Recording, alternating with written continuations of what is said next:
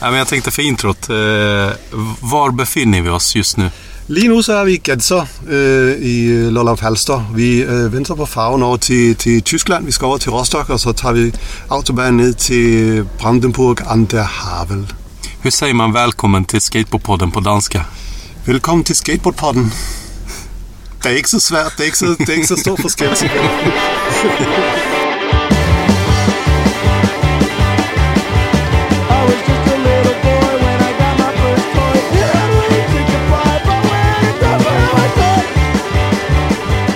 då kör vi igång. Hej och välkomna till Skateboardpodden. Jag sitter i en bil full med svenska freestyle-landslaget och jag känner mig som en eh, quisling för jag har bestämt mig för att köra för bosniska landslaget.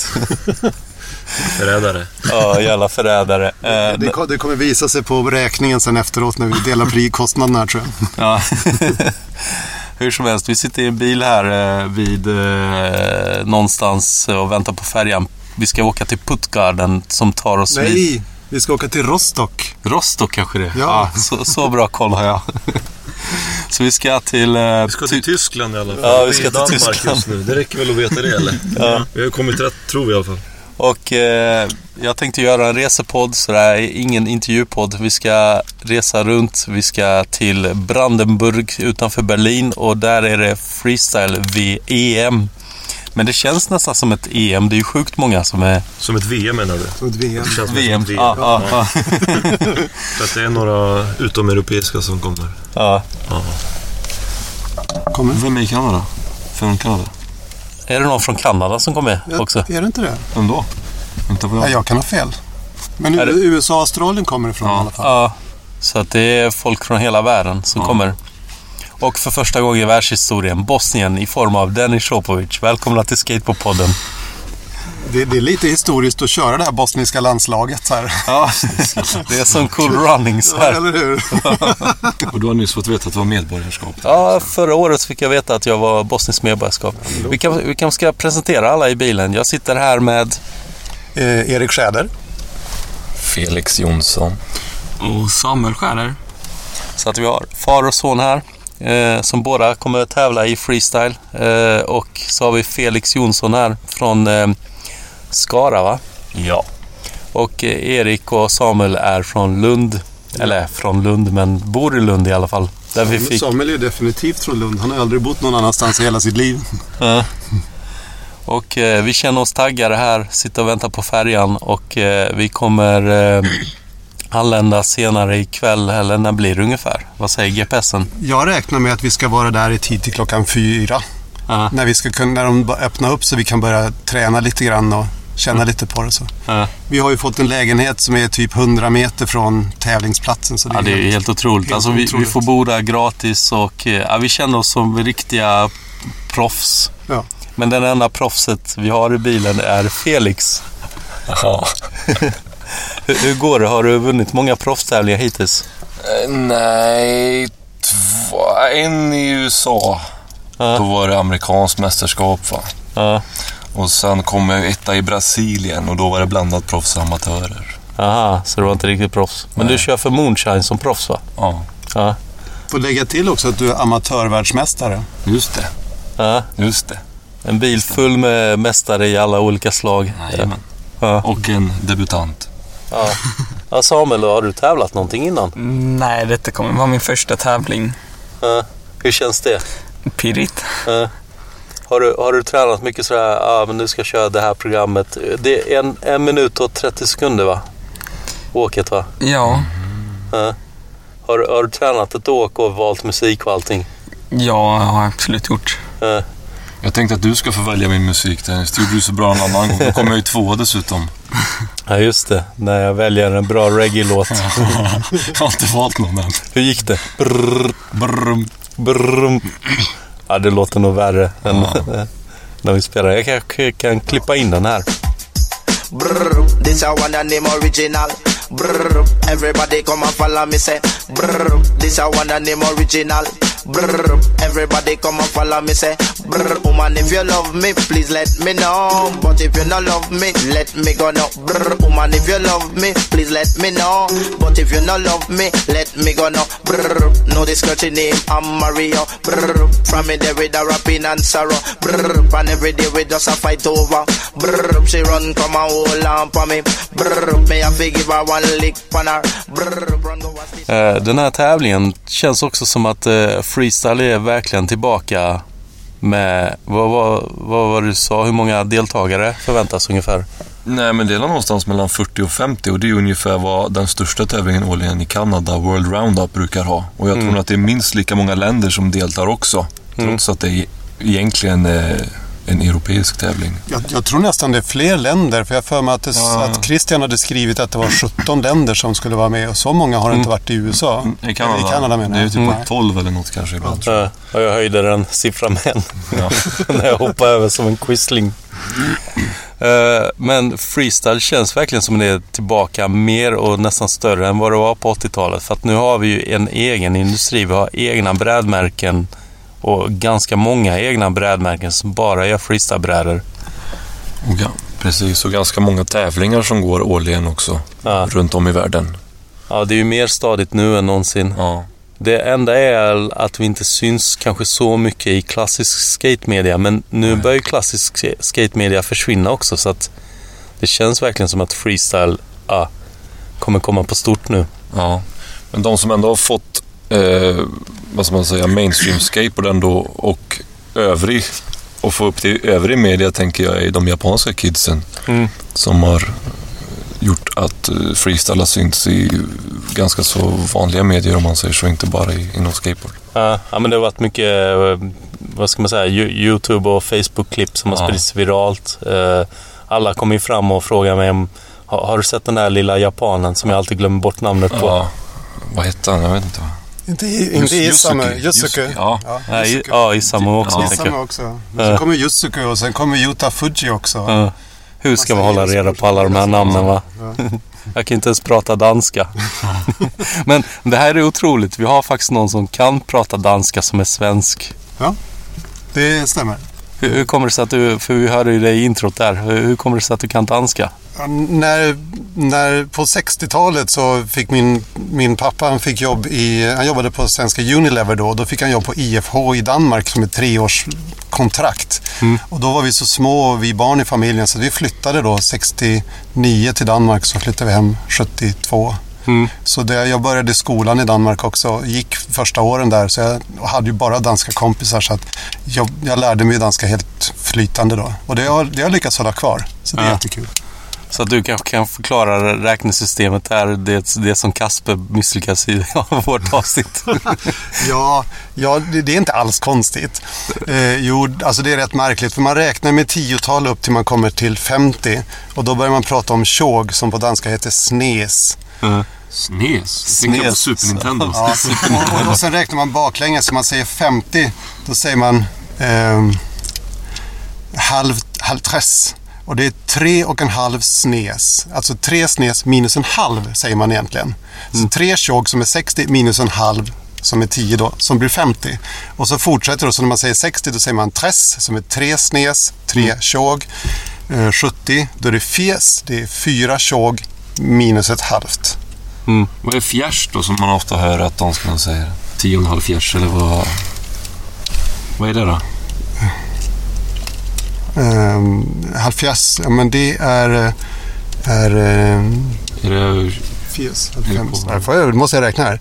40, 30, 40, 50, 30, halvfjerds. Nej, jag Ja, tycker det, det, men halvfjerds, ja men halvfjerds det är ju 70. Aha. Så det är fyra snes minus en halv, då säger man halvfjerds. Ja, jag tror vi har tappat alla Man säger, lyssnare man, nu. man säger ungefär halv fyra snes. Det är Ja. som man säger på danskan då. Egentligen så sa man väl någonting längre ursprungligen och så har det dragits ihop till halv fyra snes som är halv fjärs. Mm. Som är fyra snes, alltså fyra tjog minus en halv som är 70. Mm. Jättelogiskt. Absolut. Eh, Du nämnde 60-talet, att du var barn redan då. Det känns som att du har en ålder som är eh, kanske inte den yngsta här i bilen. Nej, jag, är, jag, jag tror att jag brukar vara äldst på tävlingarna. faktiskt. Men, men Men jag, jag blev faktiskt slagen i padelboard nu för att, eh, vad hette hon, eh, Ja, just det. Ellie eller? Elia? Hon visade sig vara två månader äldre än jag, så hon är Mm. äldst. Men Günther och du är född samma år, ni är 63. Ja, men han är yngre än jag. Ja. Ja. Men, men något som jag måste säga, som jag ändå är rätt stokare och jag snackade med Hasse om det här, det är att du var inte sådär speciellt bra när du åkte på 80-talet jämfört med nu. Du har ju lärt dig mycket mer trick senare år när du tog upp det igen med freestyle. Ja, det är jättekonstigt för att jag var verkligen inte bra förr. Ehm, Jag höll mig mycket för mig själv och jag var inte speciellt duktig på det. Men nu så är det precis som att jag förstår hur kroppen funkar bättre och jag jagar inte trick som jag vet att det här kommer jag aldrig kunna göra. Jag kan testa olika saker så känner jag snabbt att nej, min kropp funkar inte här, jag kan inte vrida mig sådär. Men det här är sånt som jag tycker är kul och det här tricket kan jag göra. Eh, och då kan jag plocka upp det. För att, men det är som du säger, jag, jag kunde göra 180 kickflip då.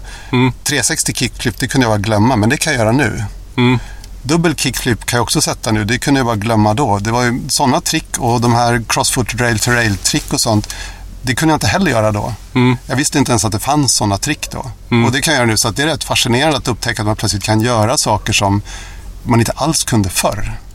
Nej, jag, tycker, jag tycker det är inspirerande för man tänker själv ja, men jag är 43 och bara åh, man är så gammal, ska jag inte lägga ner nu. Men, men så ser man dig liksom, för du började för några år sedan. Eh, Det var väl VM 2011 som jag blev lite stokad på att börja åka igen. Jag blev inbjuden att vara med och dömde Ja, där. just det, du var domare. Och Ja. hur gammal var du då? Eh, Och det blir åtta år sedan. ja, 48. Ja, jag är 47, 48 var jag. ja, och började åka. Och då, då Ja. började det rulla igen. Men de första två åren då, då rullade jag mest så att det blev liksom inte så mycket. Sen hängde jag med Lillis till Japan eh, för att eh, han skulle dit och fråga om jag hade lust att hänga med. Och jag hade massa flygpoäng. Och då kunde jag plötsligt flyga till Japan för 460 spänn tur och retur. Och så. Oj. Men det är klart jag åker med. Ja. För jag flög bara på poängen och sen hittade vi något vandrarhem som vi delade på. Så det, hela resan kostade typ under 2000 kronor tur och retur inklusive boende för mig. Wow. Och då, då kunde jag inte säga nej. Och då var han med på japanska mästerskapen där och då blev jag riktigt sugen på att börja köra igen. Mm. Så att sen 2013 har jag mer seriöst satsat på att köra freestyle igen.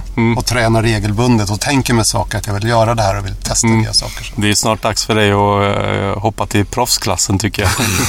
nej, nej, jag trivs jättebra i masters. ja, ja, men tänk på att jag måste trivas där också. Ja, men vi får, vi får ju fylla på. Ja, men du vet, jag, jag vill ju pusha så att jag vill ju ta... jag, eh, Var det två år sedan, tre år sedan du hade första tävlingen i Stockholm? Och då kom jag tvåa där i Masters och då körde jag ju betydligt enklare trick än jag gjorde nu. Och jag skulle ju kunna ta tillbaka och köra sådana åk och säkra då, och klara alla tricken och sätta och sådär.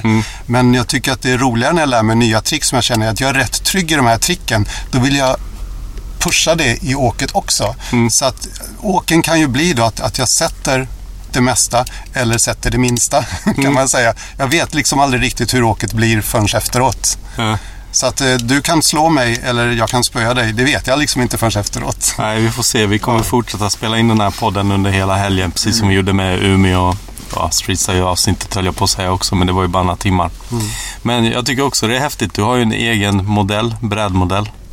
Ja, det, det, det blev lite roligt därför att jag frågade mitt... Där, kan jag säga var jag jobbar någonstans? Absolut. Ja, jag jobbar på System Verification och eh, jag har aldrig trivts så bra hela mitt liv på en arbetsplats. Och de, de verkar väldigt engagerade i olika anställda, deras barns idrotter och andra saker de och sponsrar. Så jag, och det, är, det är lite knöligt med freestyle för att brädor kostar ganska mycket. Man måste köpa dem från USA eller andra länder. Och bara importen gör ju, är ju som halva kostnaden för själva brädan nästan. Så då så frågade jag om vi skulle kunna göra någonting, om jag skulle kunna bli sponsrad på några brädor. Och sen tog det väl ett år där vi höll på och gjorde en design och vi höll på och greja för att det är flera, vi är en sju, åtta stycken som skater på System i, i Malmö. Men de kör mer street och bowl. Mm. Eh, och så snackade vi med, snackade med Maria Carrasco på Skate Kings också, som snackade med sin woodshop. Så kom vi fram till en deal där, där vi gjorde plötsligt en beställning från System på 15 streetbrädor och 15 freestylebrädor i eh, modellen som är för Keith Butterfield som de har. För den har jag kört sedan jag började köra igen. Eh, och då fick jag plötsligt en hög med brädor med eh, System-loggan på då, sponsrad av System Verification på brädorna. Så det är helt otroligt. Ja, jag trodde jag liksom inte att nu... Jag tror, jag tror det här är, måste vara ganska unikt för, för en arbetsplats i Sverige. Och, nej, det är superhäftigt att höra. Ja, jag har pratat med eh, Hamdia, CEOn och, och, Mm. och de som varit med och grundat det här och de säger det att de tycker det är jättekul själva och Hamdia han har också fått en bräda som vi satte ihop till honom så han vill också börja köra lite grann och så. Mm. Och de säger att om någon hade sagt till oss att vi plötsligt skulle ha skateboardbrädor med våra tryck på för folk som skulle åka med dem Mm. så hade vi bara skrattat. Och jag skrattar nu åt hur otroligt det är. Det låter ju fortfarande otroligt. Ja, jag tycker det är helt otroligt också. Ja, det är superhäftigt. Men jag tycker alla som jobbar på en arbetsplats borde vara värda det. Företag skulle kunna sponsra sådana saker mer för, för folk, för det kostar inte så mycket egentligen. Nej. Plus att det, de här brädorna, särskilt streetbrädorna, de används ju för att ges bort. Vi, jag, jag bor ju nere i Lund och mitt företag där jag jobbar, det ligger i Malmö. Och skatescenen är ju väldigt stor här nere, så att det är ofta man är ute på företag och man träffar folk, även i högre positioner. Ja, men det är inte, man blir inte jätteförvånad om de skater de med på något sätt. Och då kan vi ge bort en bräda. Ja, det är häftigt. Ja, vi ska snart eh, hoppa på båten här. Så att eh, vi fortsätter kanske spela in på båten eller när vi kommer fram. Vi får se. Men eh, följ med. eller hur säger man på danska? Följ med. Jag vet inte. Hitta på något. Nej, danskar hänger bara på. De behöver inte be varandra om saker. Precis. Ja, det låter bra. Ja, vi sitter här på båten eh, till Stuttgart eller Puttgarden. Jag vet inte, jag håller inte koll på de här tyska eh, förorterna. Men eh, jag sitter här med Felix Jonsson. Tjenare. Eh, Du har ju tävlat ganska länge nu internationellt. Berätta, hur, hur länge har du tävlat internationellt? Jag var på min första tävling september 2010. Så det är närmast, ja det är över nio år nu. Ja. Och du brukar åka, det brukar vara oftast vara du och Lilly som varit på alla de här tävlingarna. Vil- Vilka länder har du varit på i hittills? Som jag tävlat i? Ja. Eh, USA, Kanada, Brasilien, Tyskland, England, eh, Japan. Är det något mer? Ja. Jag tror inte det. Sverige naturligtvis. Ja. Ja. Är, är, det inte rätt stor skillnad på en eh, tävling i Japan jämfört med USA? Jo, det vill jag nog säga. Där har de ju bland annat bedömning på hur mycket man eh, pleasar the crowd liksom. Ja. Så att de har lite sån bedömning. Sen så tycker jag man upplever ju mycket eh, bedömningsskillnader bara i Tyskland och USA. Särskilt på stilen tycker Ja. jag det är mycket i de länderna. Ja. Så att det är... Sen tycker jag själv att jag kör väl mycket enligt den tyska boken. Att jag har liksom något från varje trickgrupp. Det är väl lite min typ av åkning. Men Men sen är, är de inte rätt uppstyrda där i Japan också? Alltså tävlingen startar verkligen på minuten. Mm, Ja, precis. Där är det minuter verkligen. Någon kan åka 15.43 liksom. Det är allting är uppplanerat i minsta detalj. Ja. Ja. Jag skulle också vilja påstå att eh, de flesta eh, freestyleåkare ligger inom något spektrum av eh, bokstavskombinationer eller vad man nu kallar det. Men jag skulle nog säga att du är en av de få som känns normal inom freestyle-scenen. Det där säger du bara nu. Det tror jag inte ens att du tycker. det, där, det där upplever jag inte ens om mig själv, men okej. Men, men om vi pratar om alla andra. Ja, Sen tycker jag också Erik och Samuel verkar ju rätt normala också. ja, jag håller med. Jag håller med. Eh, mig själv skulle jag inte placera som helt normal. Men, men blir det inte ganska lustigt när man sammanför ganska många sådana människor på en tävling? Jo, det är figurer åt alla håll och kanter. Är det. Men eh, jag vet inte om man ska prata om personer riktigt här. Nej, men jag menar bara som en stor massa. Jo, alltså. men det är, ja, den bara kryllar av diagnoser åt alla håll och kanter. Men det är väl, det är väl mycket autism som du säger, tror jag. Ja, jag, jag Det tänkte syns väl på stilen om inte annat. För man brukar säga att de med Asperger autism har en väldigt mis- speciell gångstil. Och det kan ju även synas på vissa personers stilar tycker jag. Eh, När de åker skateboard också liksom. eh. Nej, Jag tänker också på, eh, vi satt ju här och pratade om bara som, hur, hur man bedömer och allting. Och det, det kan bli rätt mycket tjafs inom freestyle-tävlingsvärlden. Så är det. Ja. Eh, men eh, som normal då så kan man ju skratta åt det och inte ta det på fullt allvar alltid, eller hur? Ja, så tänker man ju. Sen ju, när man själv blir nedbedömd så går det inte att ta det som en normal människa ändå ska jag erkänna. Inte, inte alla gånger i alla fall. Ja. Inte när de blir helt bortdömda i alla fall, mot vad man faktiskt tycker är rättvist. Jag, jag tyckte det var roligt när vi var i Brasilien där i Rio på den tävlingen. Eh, vad, vad heter den? Big... eh, Big Rio, Ja. ja. Eh, och jag skulle tävla i Master första gången. Jag tror jag var 41 år gammal då, måste det varit. ja. Eh, och alla Masters eh, brasilianare där kom ju fram till mig och bara Hur gammal är du? Quanto anos, quanto anos. Och bara var skitstressad. Jag bara, kan ju inte ha någon som är yngre än 40. Men sen sa jag, ja jag är 41. Då var de lugna men jäklar vad de var på mig. ja men hade de regler där för då att du ska vara minst 40 eller? Ja, Jaha, okej. Jag trodde aldrig... Jag, visste, jag kände inte till att det fanns något visst årtal. ja men det är 40 tror jag. Ah, okej. 37? 37 säger Erik här i bakgrunden. Aha. Ja. Ja. Ja, jag, jag hoppas gränsen höjs till 60 när jag blir 60. Ja.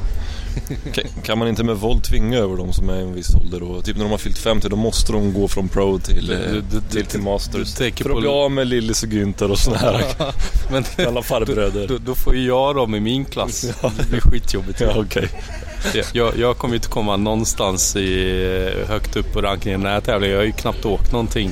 Och för sig. I och för sig. Jag får vänta till de blir gamla och stela och dör ut helt enkelt. Har, har du några tips till mig som inte tävlar lika mycket nu? Vad, vad ska jag tänka på när jag kör imorgon?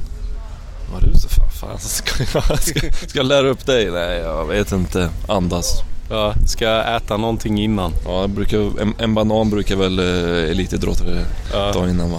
Ja, det här känns bra. Det här, det här Ja. kommer gå så sjukt bra. Det tror jag. Du brukar ju behålla lugnet när du kör i alla fall till skillnad från andra. Ja, ja, för att jag vet att jag har ingenting att komma med ändå.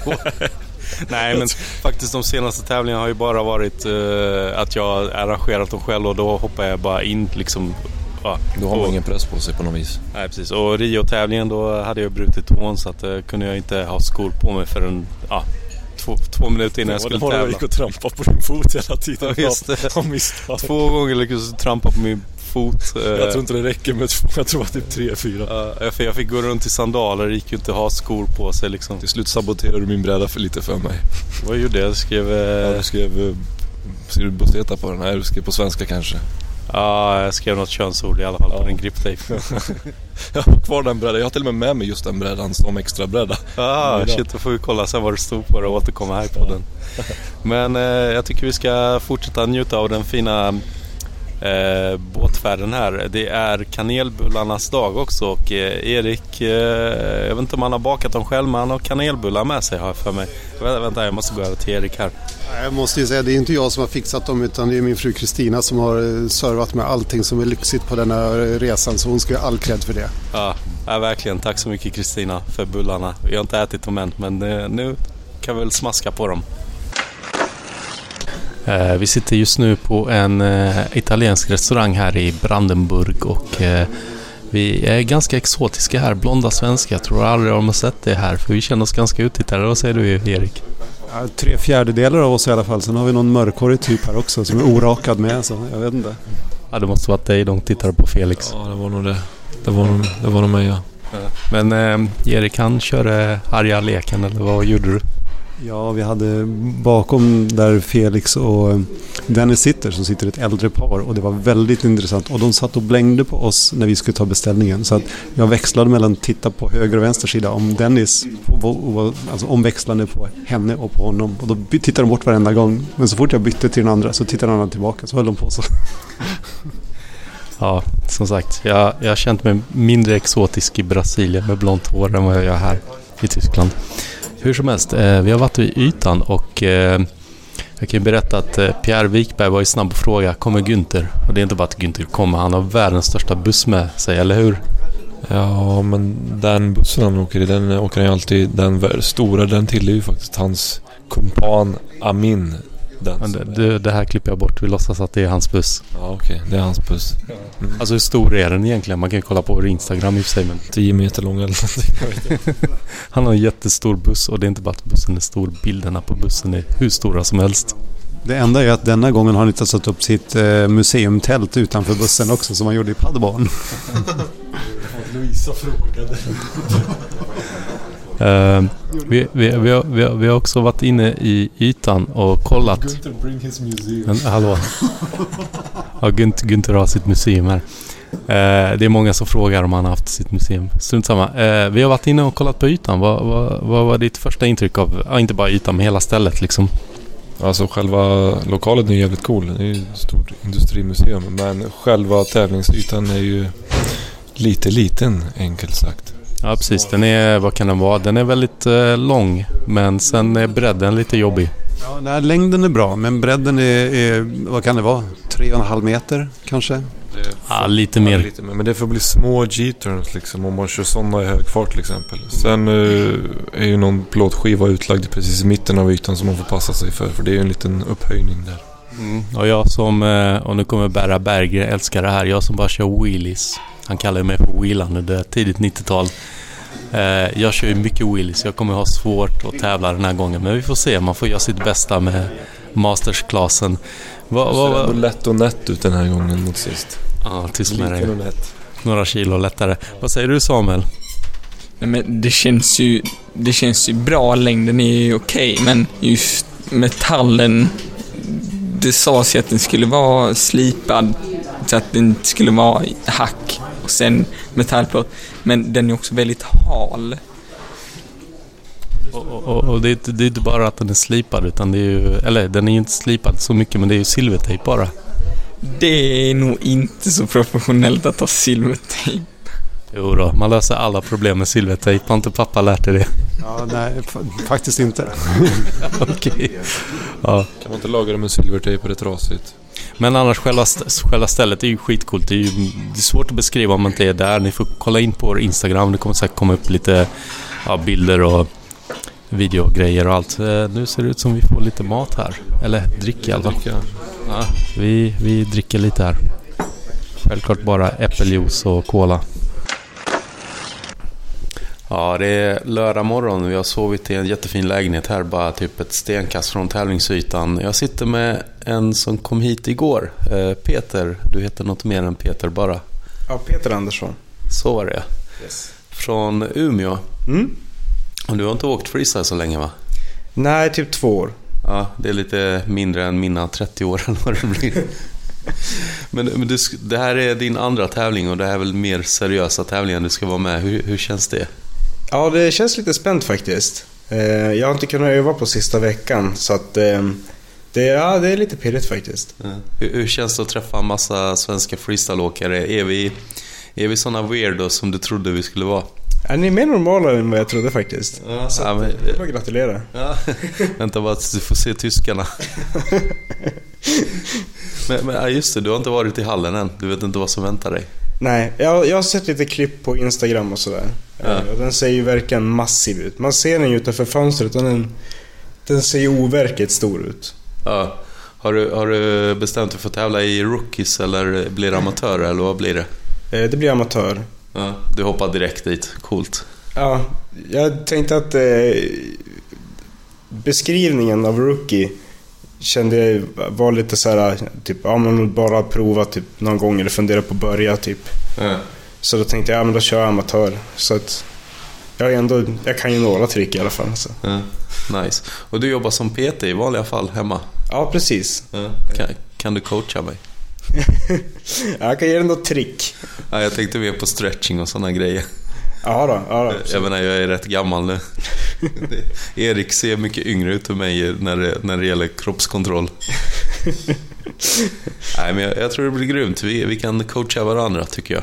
Ja, du får ge mig några, några tips och tricks på skateboardgrejer så kan jag visa några häftiga ströövningar. Låter som en deal så att eh, svenskarna vinner höll jag på att säga. Fast jag har ju blivit som quisling och kör för bosniska landslaget den här gången. Jag hörde att du deserterade. någon, någon gång måste man ju göra det och känna på hur det är. Ja, men vi ska väl käka lite frukost nu tycker jag och så drar vi till hallen sen. Mm, det blir bra. Ja, innan vi börjar med frukosten jag kom på. Vi har ju Felix här också, vår eh, största världsmästare genom tiderna. Visst, visst vet du. Nej, världsmästare. Har du varit det? Ja, amatörvärldsmästare. Så var det Men nu tävlar du i proffsklassen. Hur, hur känns det idag nu eh, när du vaknat upp här i fina Öst, Östtyskland? Ja, jag bara tänker på, jag har ingen aning om hur det kommer gå sen. Eh, Vi, vi, Tyvärr tränat lite för lite, inte åkt in mig på ytan, men det är ju konstigt nog är det de dagarna som det kan gå bra på. Har Ja, när man överansträngt sig och Precis. ja, inte bryr sig så mycket. Ja. Vad, jag, jag tänkte på, det är ganska kallt där inne och sånt också. Då, då måste man hålla igång hela tiden. Det kan bli jävligt jobbigt. Ska vi, ska vi inte dra tillbaka till lägenheten och ta en tupplur innan? Det är nog inte helt eh, dum idé. Jag vet, inte, jag vet inte riktigt när jag åker, men det är typ framåt tre eller någonting kanske. Ja, jag åker inte förrän kvart över fem. Ja, nej, jag tänker ju inte åka sönder eller åka slut på mig själv i alla fall. Nej. Det är ju en taktik som jag har. Ja. Det är ett misstag jag har gjort förr. Fatta vad seriösa vi måste låta i allas öron som inte åker freestyle. Mm. Och det är vi ändå inte tyskar. Nej. Günther är rätt seriös hör jag. Ja. Men han åker ju inte slut på sig heller på tävlingsdag. Nej, det gör han inte. Men han håller ju väl på med skriver ner saker i sin dagbok och sånt fortfarande, eller? Det vet jag inte. Det har jag inte ens hört någonting om. Han gjorde det på 80-talet. Jaha. Skrev vädret på varje session och sånt. Aha, det är mer än vad jag vet. Jag vet bara att han hade en bok, eller något anteckningsblock förr i alla fall, där han kryssade av alla skater han slog en efter en. Så han slog Christian Sevalt och den pratade han aldrig... Sen pratade aldrig Christian med, med han. Han slog Pierre André och Per Welinder och alla utom Rodney. Det, ja, och det kommer han aldrig få göra heller, någonsin. Nej, Rodney kommer aldrig tävla igen tror jag. nej. Nej, gött. Han dör utan att ha uppnått ett mål. Ja. Stackars Günther. Jag ska försöka få tag i Günther idag. Vad, vad tycker du jag ska fråga honom om? Te- Teddybjörnssamlingen. Ja, gör det, gör det. Ka- Kan inte du berätta vad du tror om hans teddybjörnssamling? Han har 200 teddybjörnar alltså. Ja, någonting sånt. Men jag, jag tror ingenting. Han... eh, han Har du sett dem? Ja, ja, ja. Han, han, han köper ju en på vartenda nytt ställe och sen i hans säng då har han typ 25-30 teddybjörnar. Det hade han i alla fall när han bodde i Berlin förr.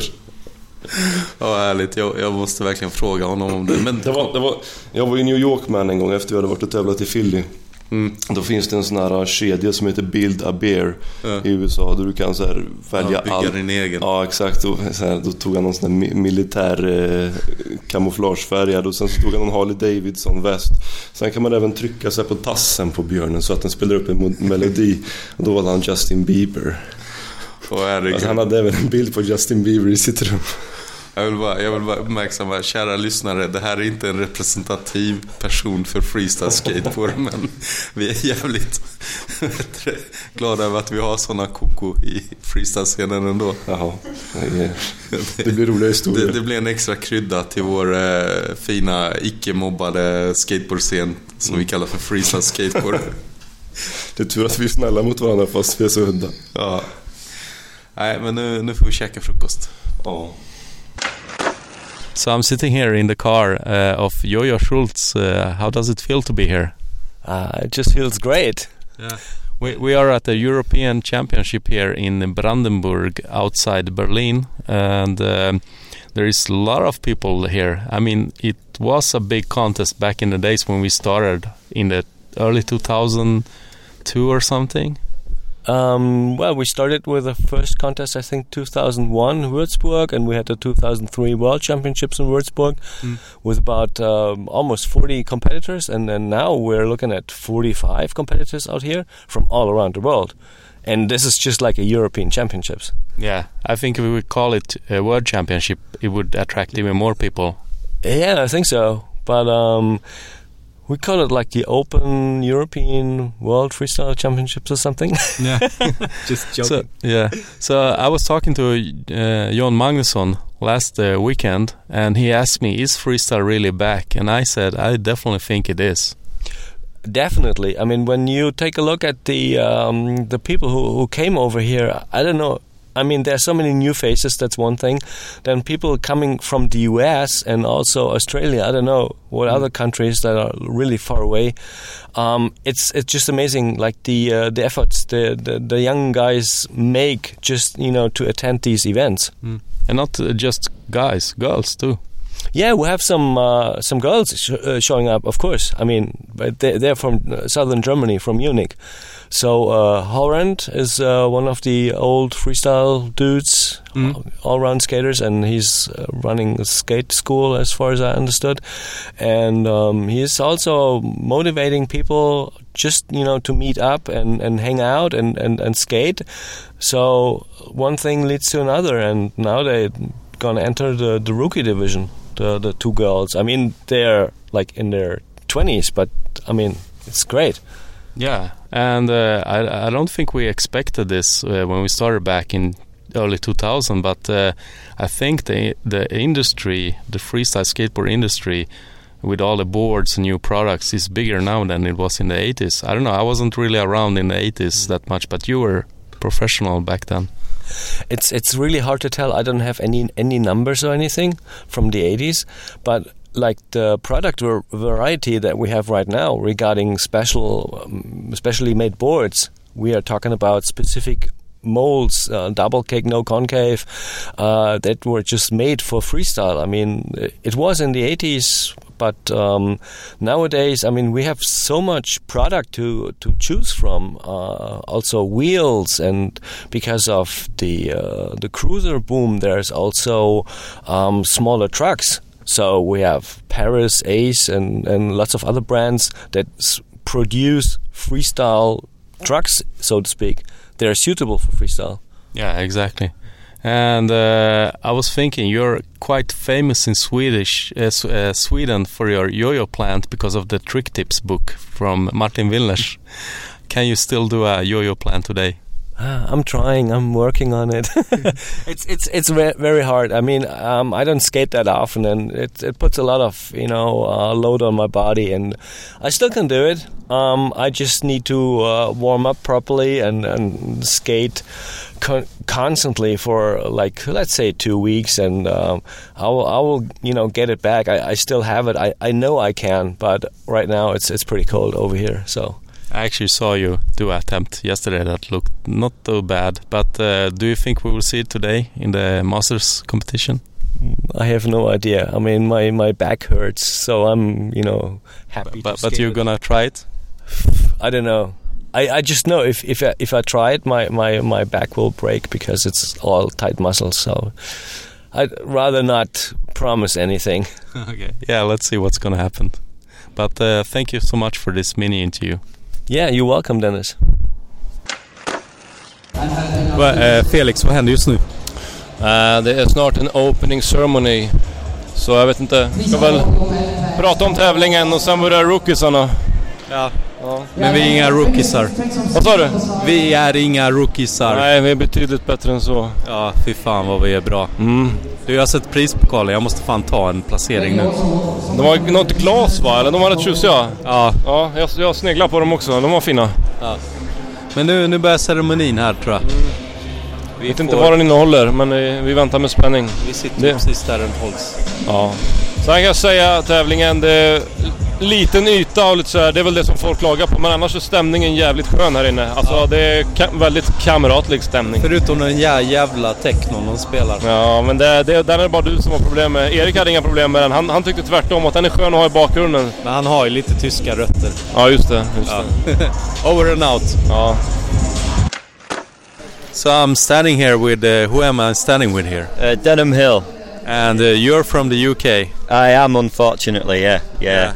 I mean, it would be really hard to um, to simulate that uh, accent that you have. Oh yeah, it's. Uh, I'll try and tidy it up a little bit because I'm from Leeds, which is um, a, a kind of like it's right up north. So our accent is a bit funny. So I'll I will try and speak the Queen's English like Tony Gale. That's funny. So, but uh, you're in Germany now, here with me, and a bunch of other freestylers. What do you think about this contest uh, compared to other ones you've been to? I think the way it's run is much more professional. I think that um, the the rookie division as well has really opened up the contest to so many more people, which is brilliant because going into the amateur contest, particularly against the standard of the guys that we've got, could be quite intimidating for newcomers. So what this has done is it's opened up the contest and brought loads of new people in, which makes it a much more diverse competition, but spreads freestyle out there. It means that everyone can have a go as well. Yeah, so it's great. It's brilliant. And I talked to Yo-Yo before, but uh, I can also talk with you about that. Uh, I think we have so many freestyle products out there, and you have your own pro model, right? That's right. Yeah, I've got my pro model on uh, on Moonshine skateboards. Uh, they've got a big range of different different shapes and models now to kind of suit everybody.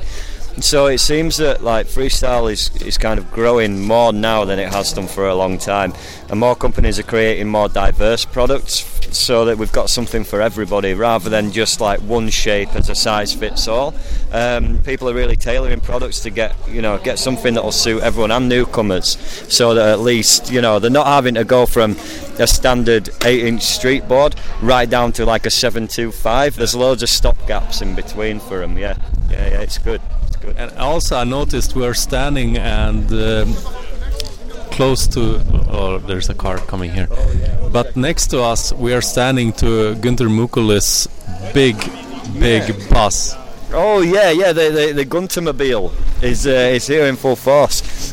Wh- Why is it so big? I'm gonna ask him that too, but I think we should ask him. I, I don't know if it's maybe um, I, I don't know. Maybe it's a euphemism. I mean, it could be. You know. I think it's pretty cool to see that he has this big bus. Yeah, it is quite. To be honest, of all the freestylers, not many of them have got their own bus. You know, I mean, like I'd quite like my own bus one day. That'd be pretty sweet. Um, but yeah, yeah. I mean, it's good to see like you know Gunter still still in the game and still skating so well, um, and also that kind of serves to to. The, the younger freestylers and the newer guys, they can kind of see what's possible then as well. So it's quite it's quite good. It's Yeah, quite get into the freestyle and you can get your own bus one day. You will get your own bus. You might even be lucky enough to own a home one day that isn't a cardboard box. Yeah, yeah, it'd be good. Thank you so much. No problem. Cheers, Dennis. Nice one. Ah, okay, now it's on. So I'm standing here with who am I standing here with? I am Josh Dunstone from Australia. And that's a long way to go to a, a European uh, freestyle contest. It is a very long way. It was a 22 hour flight. Wow. And you get jet lag when you come here. I am so tired right now, I can barely keep my eyes open. But uh, there is not so, ma- so many contests in Australia going on right now. Um, freestyle wise, there isn't many contests at all. Actually, there's no contests, and um, what my goal is is to eventually hold a contest in Australia and hope that people from around the world will come down and check it out. Yeah. And do you have anybody to freestyle with? I don't know where you live in Australia. I live in Melbourne, and there is about three freestylers in the whole of Australia. Wow. So I'm the only one in Melbourne, really, who's really committed to coming to contest and really trying to make something of it and make freestyle a thing in Australia. But yeah, it's hard. There's not many people at all. Uh, but I guess the internet saves you from uh, not being like uh, motivated to skate freestyle. If I didn't have Instagram, then I would be a lost boy in Australia. I would be alone. But thanks to the power of the internet and social media, Yeah. I've been able to meet so many amazing freestylers from around the world. And that's why I come to all these contests because all these people are so goddamn good and so nice and so friendly, and everyone is awesome. Yeah, cool. Yeah, thanks for coming here. Awesome. Thank you for having me, man. Cheers, dude. So I'm standing here with uh, with two girls that just competed in the rookies. Can you present yourself? Hi, uh, my name is Lisa. I'm 29. I'm coming from Munich and just started freestyle skating last December, and now we're here already. That's great. My name is Elena. I'm 27. Um, I'm from Spain, but I live actually in Germany with uh, Lisa in Munich. Ah, cool. And uh, what got you into freestyle? Well, for me, it was basically I wanted to start skateboarding before turning 30, and uh, yeah, and then recently after I started, I met uh, Elena and Torand, which is another friend of us, and they did freestyle, and I've never seen it before, and I was like, oh my god, they do handstands and spins, that's crazy, I want to learn that, and then I started. Cool. And you? I'm from, so I come from uh, inline skates. So uh, I saw uh, Honrad and I spoke with him and I was uh, surprised uh, about freestyle because uh, uh, because of him and I started. and he uh, teach, uh, showed me a lot of tricks and uh, it was perfect. Cool. And it was just like 10, 15 minutes ago that you both did your first contest run ever. How does how did it feel? Yeah, well, uh, if you guys could see us now, we're still shaking because we were so nervous. At least I was, and uh, yeah, it was a great feeling. First run was shit, to be very honest, but the second run was better, and we at least managed to learn some tricks. And it's great to have girls there to be able to compete in such a contest and yeah, represent freestyle. And how did it feel for you? Perfect. But you were you were nervous too, or? Yeah, I was a little nervous, and uh, a lot of people were there looking at me, and uh, I don't like it nothing at all because I don't like to be the center. But it was perfect, so uh, I have the opportunity to, to, to know a lot of people here, to meet with them, and uh, to learn a lot of new tricks, um, culture also. So it has, it is actually uh, a good feeling, but uh, yeah, it was a pretty nervous. But uh, would you recommend any other girl to try this out? yeah, for sure. Oh yeah, we would definitely recommend it. Um, it's great that we see the girl skateboarding scene growing recently, and also here there were at least three other girls just want to learn, and maybe they're competing in the next contest as well. That's great. Ah, yeah, that sounds really. Yeah, we need more. I agree on that. I'm happy to see that after 30 years of freestyling myself. Yeah. Yeah, it's So, nice to see. Basically, we were told that we are the first girls competing in a contest. I think since the 1990s, something like this. So, yeah, come on, girls, we're waiting for you. We're waiting for you. We need more girls in that uh, in that place. Yeah, definitely. Okay, thank you so much. Thank you for having us. Thank you. You're welcome. So here I'm standing with Mike Osterman from the US. Yeah, how's it going? Yeah, it goes nice. I, we don't speak good English here. No, I'm joking. Oh, I can okay. speak English I can here. try to. Sp- I I know a little bit of Swedish, but it's only the words that Felix has taught me, and they're not the nicest words. Oh, so- like fitta, kuk. Uh, Whoa. Uh, this goes out on iTunes, but it's okay. Spotify's gonna probably ban us an- anyway. So tell us about yourself. You're a YouTube star. Oh, I don't know about that. No, but you have a YouTube channel. I have a YouTube channel. Yeah. Yeah. And you're a freestyle professional with a own company, even. Um, I don't. I mean, yeah, we have we make uh, freestyle skateboards at Walt Skateboarding. Yeah. So I, I don't know. I'm technically pro because I don't have a pro model. Ah. So But I'm just a brand owner. You're competing in the pro. Yeah, I compete in the pro division. Yeah, yeah, yes, sir. So what we have been talking about here in the podcast is that uh, freestyle is definitely back, and there's so many products out there. Like I never seen something like this in the freestyle. All, all through the years. I started '89, and it's it's, so crazy. There's yeah, there's so much right. I mean, there's so many brands that are making such different things. I think that's the best part. Is it's not just the cookie cutter freestyle board, but like there's a million different shapes now and so many different shapes and constructions. concaves and no concaves and It's- single kicks and Yeah. and the wheels. There's so much things out. It's a whole new era. It's Yeah. insane. Yeah. And what brought you to the European Championship? Because it's a European Championship.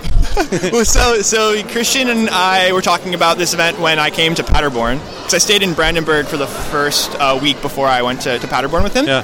That was in July, and uh, after he told me about it, we kind of helped plan the event and like do some uh, some shoots. Like uh, we shot the trailer with Christian, and uh, we being me, Reese Archibald, and um, Robert Wagner, and. Uh, I don't know. I, I was gonna try to come back at least to like help out with organization, and then it kind of turned out that I was able to also compete. Mm. So with all that, just kind of thought, you know, Yeah, and second place. How does it feel? yeah, I'm happy. I had like super low expectations. Um, it's okay.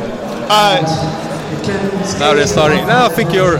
We can hear you. Okay. Okay, it's a. It's a professional microphone. pause for uh, yeah, pause for noise. Um, uh, Okay, now it's getting. Well, let's end it by congratulations to the Thank second you. place in the European Championship. I'm, I'm beyond stoked. Things Uh, awesome. hope, hope to see you more more times in Europe. Yeah, I hope so too. It's finally great to finally meet you, and Yeah, hope you to make it back for a lot more events. Yeah, see you. Awesome. Thank you. Thank you. Have a good day. Eh, Så jag står här bredvid Günther Mukulais. Det är många som står här bredvid honom och snackar på tyska. Jag vet inte vad de pratar om, men jag tänkte jag skulle störa lite och... eh, hello Günther! Eh, congratulations, you're the European. Championship again. Yes. How, how does it feel? Uh, good feeling. Yeah, I can understand that. Yeah. And uh, This you've is for the pub night, no? this is for a podcast, a Swedish podcast. Oh, yeah, yeah. yeah. So, and we had Martin Wilners in an earlier episode of this Oh, podcast, okay. and he told us a story when you went to California with German guys, Yeah. and Martin was there, Martin Wilners, some Yes, Swedish, yeah. and you went to. Everybody wanted to go to Mexico, Oh, yeah. but you jumped out from the bus and went back to Hermosa Beach. Do you remember that? Yes, I remember 2000, uh, uh, 1986. Yeah, exactly. 1986, Yeah. yes, yeah. And Yes. uh, somebody called to to the German guys and the Swedish guys and said Gunther is lost. Gunther is lost, yes. You, yeah. you got lost there. I'm lost. Uh, oh yeah, this was hard. The Yeah. day was a hard day for me. Yeah. I picked me up a girl. Yeah. I go in your home and for a. Yeah. Uh, for the next day, I fly to uh, Vancouver. Aha, cool. So, and now you can actually understand some more English than you could back then, oh, my right? English not so good. No, but uh, still, it, it's yes. better than then, right? Better than Yeah, yes, yeah, yes, that's cool. yeah, yeah. And I also have another question. Yes. Uh, is it true that you have 200 teddy bears? Oh yes, yeah. I have Ah, two antennas. I think that's so cool. I've seen some photos from the skateboard museum you have. Yes, yeah, I have uh, some uh, 300, 400 skateboards and 200 teddy bears. Yes, yeah. That's so cool. It's my, I like it. So like it, once yeah. again, congratulations. The European Championship Yeah. in 2019. 19. Oh, I Thank forgot. you. I almost forgot. yeah, thank you and congratulations. I'm standing here with Tony Gale, which some of uh, the Swedish uh, podcast listeners will probably recognize from the Boldstock um, contest, and my contest was called Stockholm Freestyle something. And now you came here to the European Championship in Germany, Brandenburg, and you came in third place. So I, first, I want to say congratulations. Thank you very much, Dennis. Appreciate that. Thank you.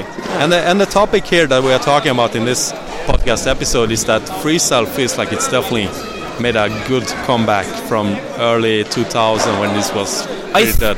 I think, uh, so as you know, but as people listening to this might not know, uh, at the end of last year I started an online web shop in the UK selling freestyle products. And there, we have sold so much stuff. And I think what the problem is that people, it was kind of like a defeatist attitude. People were saying, oh, freestyle's dead, freestyle's dead.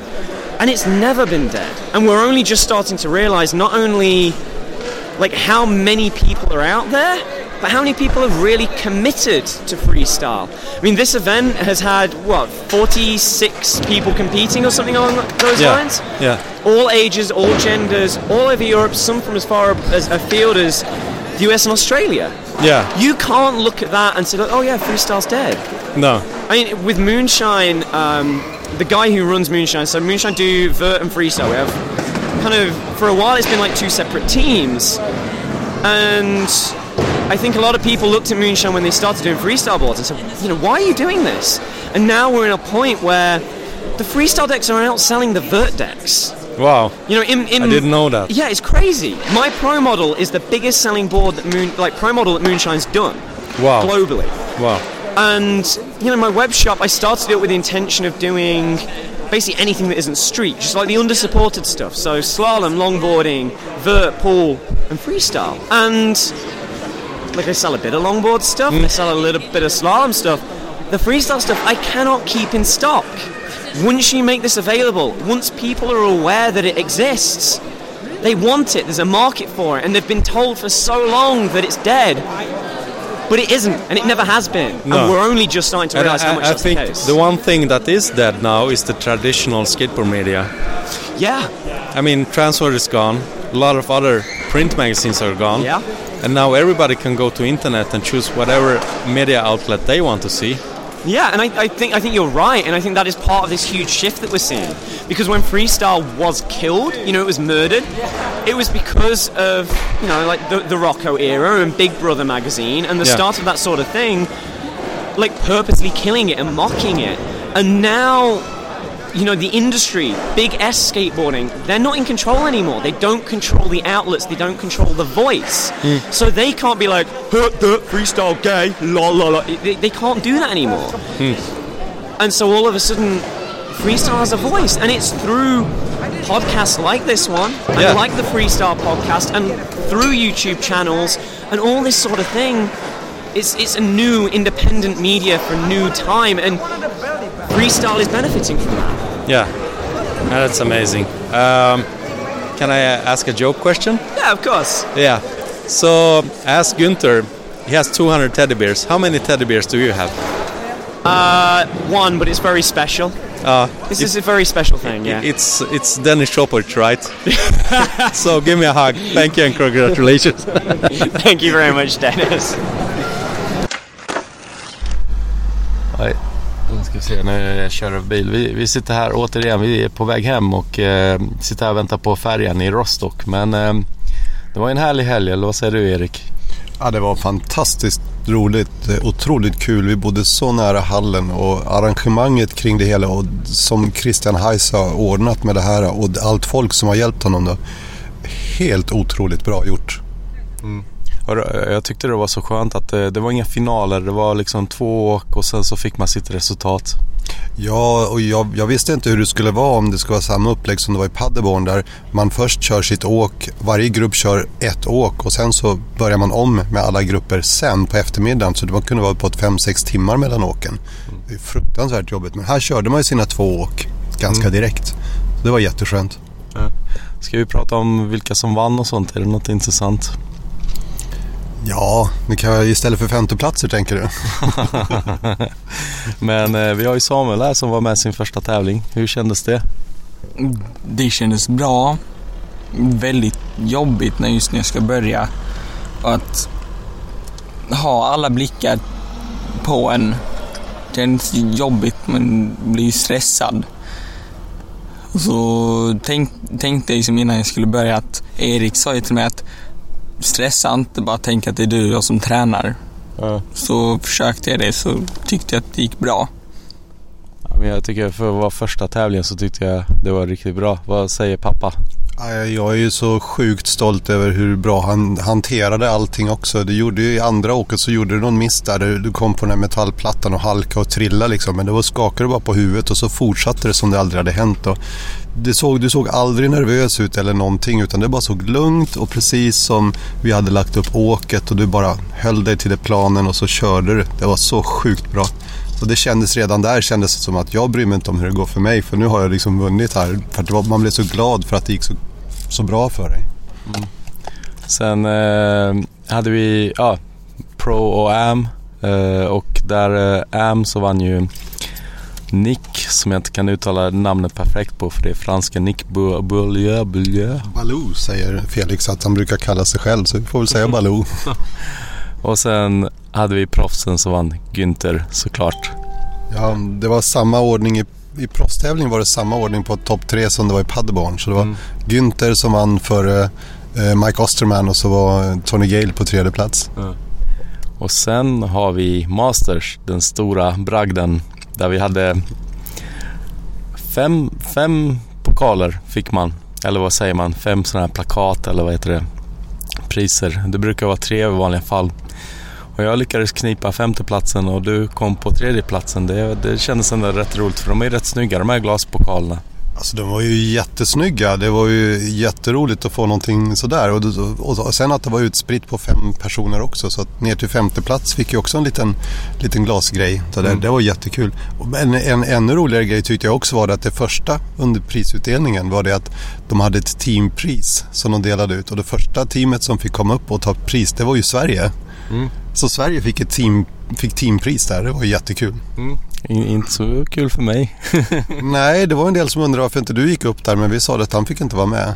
Nej, jag hade bytt team. Jag körde för Team Bosnia själv.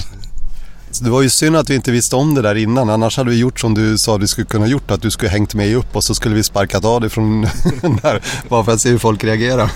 Ja. Men, men nästa år kanske jag hoppar tillbaka, vi får se. Men eh, jag tyckte det var skitkul. När jag såg de där glaspokalerna, eller vad man kallar det för. Så tänkte jag, shit, nu måste jag ta det här seriöst. Jag sprang fram och bytte låt. Jag skulle åka till någon sån här Balkanlåt och så tänkte jag, nej det här kan inte vara en cirkusshow nu. Nu, nu får det vara seriöst. Så tänkte jag, han, jag vill ha den här femteplatsen i alla fall. Och det fick jag. Ja, jag hade varit jätteglad om jag hade fått den med. Som Ändå, men jag var ju så glad över att Samuel hade gjort så bra också. Att det, det räckte så bra för mig. Men apropå att hoppa tillbaks igen. Så jag, jag tror att man måste ansöka om ett sånt här lagvisum. Som måste underskrivas av de andra. Och så här. Det, det kan vara lite byråkratiskt manklemang där. Men vi får väl se hur vi ska kunna lösa det i så fall. Vi får snacka med ordförande i WFSA, den internationella freestyleorganisationen som jag då råkar vara ordförande i. Ja, ja, jag vet inte. Jag har hört mycket om honom där. Så att. Annars, eh, äh, det, var, det var lite kallt. Det var väl det som var jobbigt. Golvet hade ju liksom en plåt mellan, eh, eller i mitten då för att det var egentligen tegelstenar, vad heter det? Inte tegelstenar, kullerstenar. Ja, marksten var det där som... Ja, Marksten. gatsten och sånt. Något sånt här sten. Det gick ju absolut inte att åka på det. Så att, Nej. men de hade ju lagt en metallplatta och den var ju så precis mitt, mitt i mitten. Mm. Så att för mig som, som har lines då där saker görs hela vägen ut så fick man liksom pausa lite grann på mitten för man vill inte hamna att stressa och att göra ett trick precis innan då. Utan eller då fick man vänta tills efter istället och så. Men jag- tyckte inte, det bekymrar mig inte sen under åket.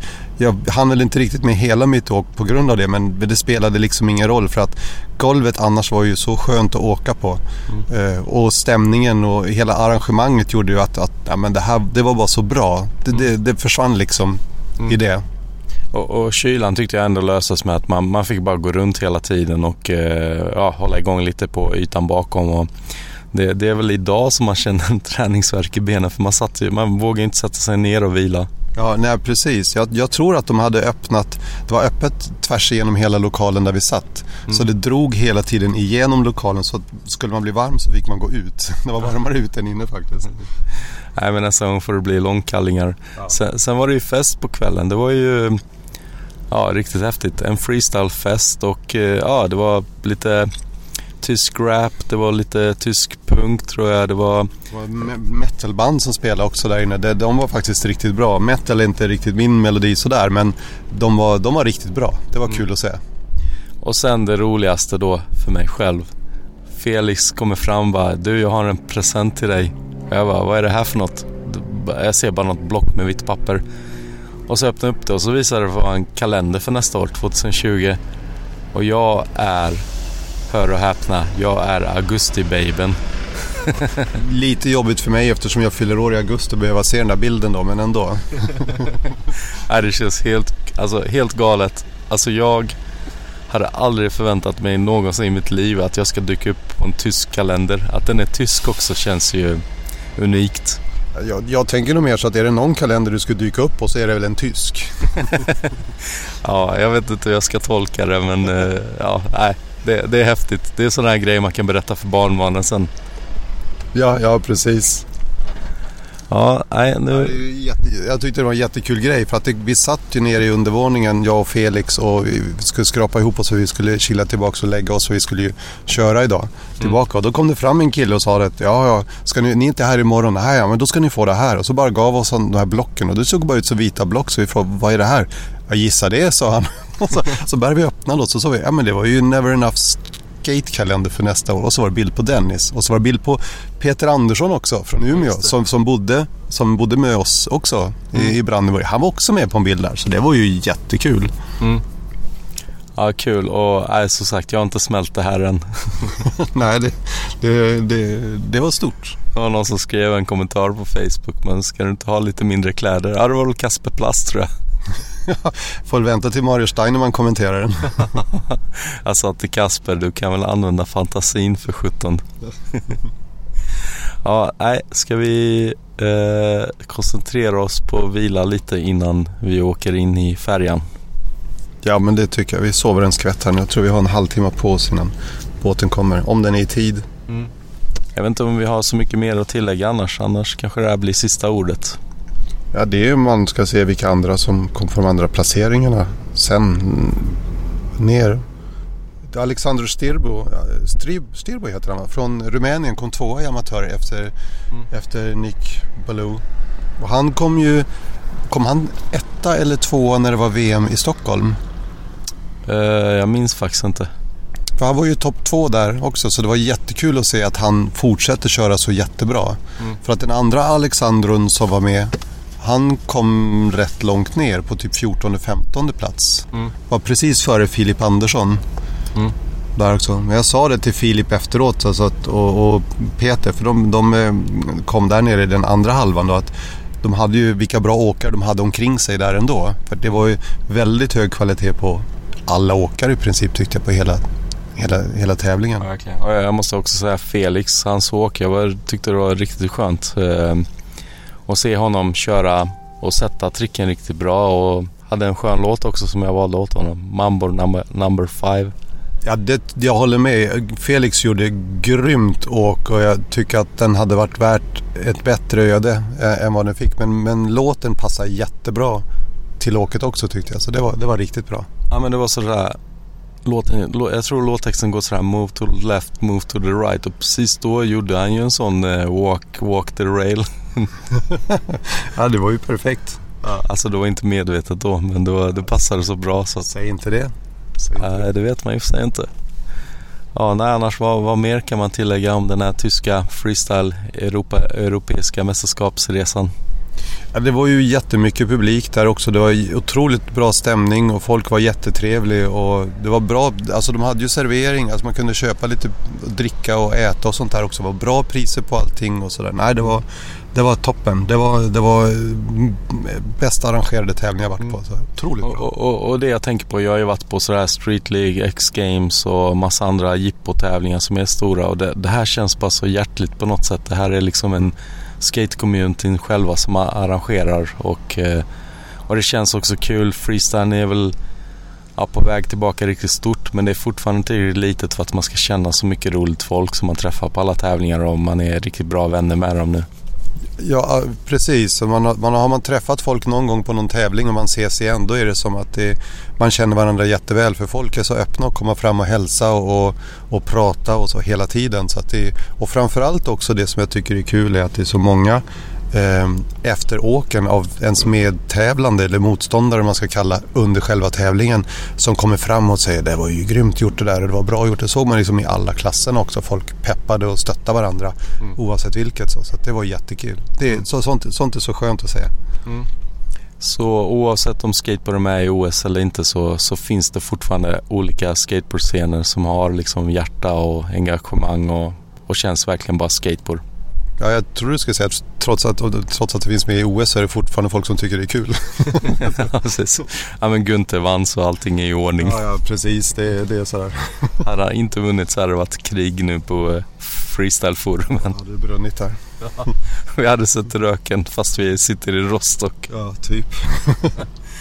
ja, over and out. Tack för att ni lyssnade. Och tack för att... Eh... Ah, jag bryter där bara.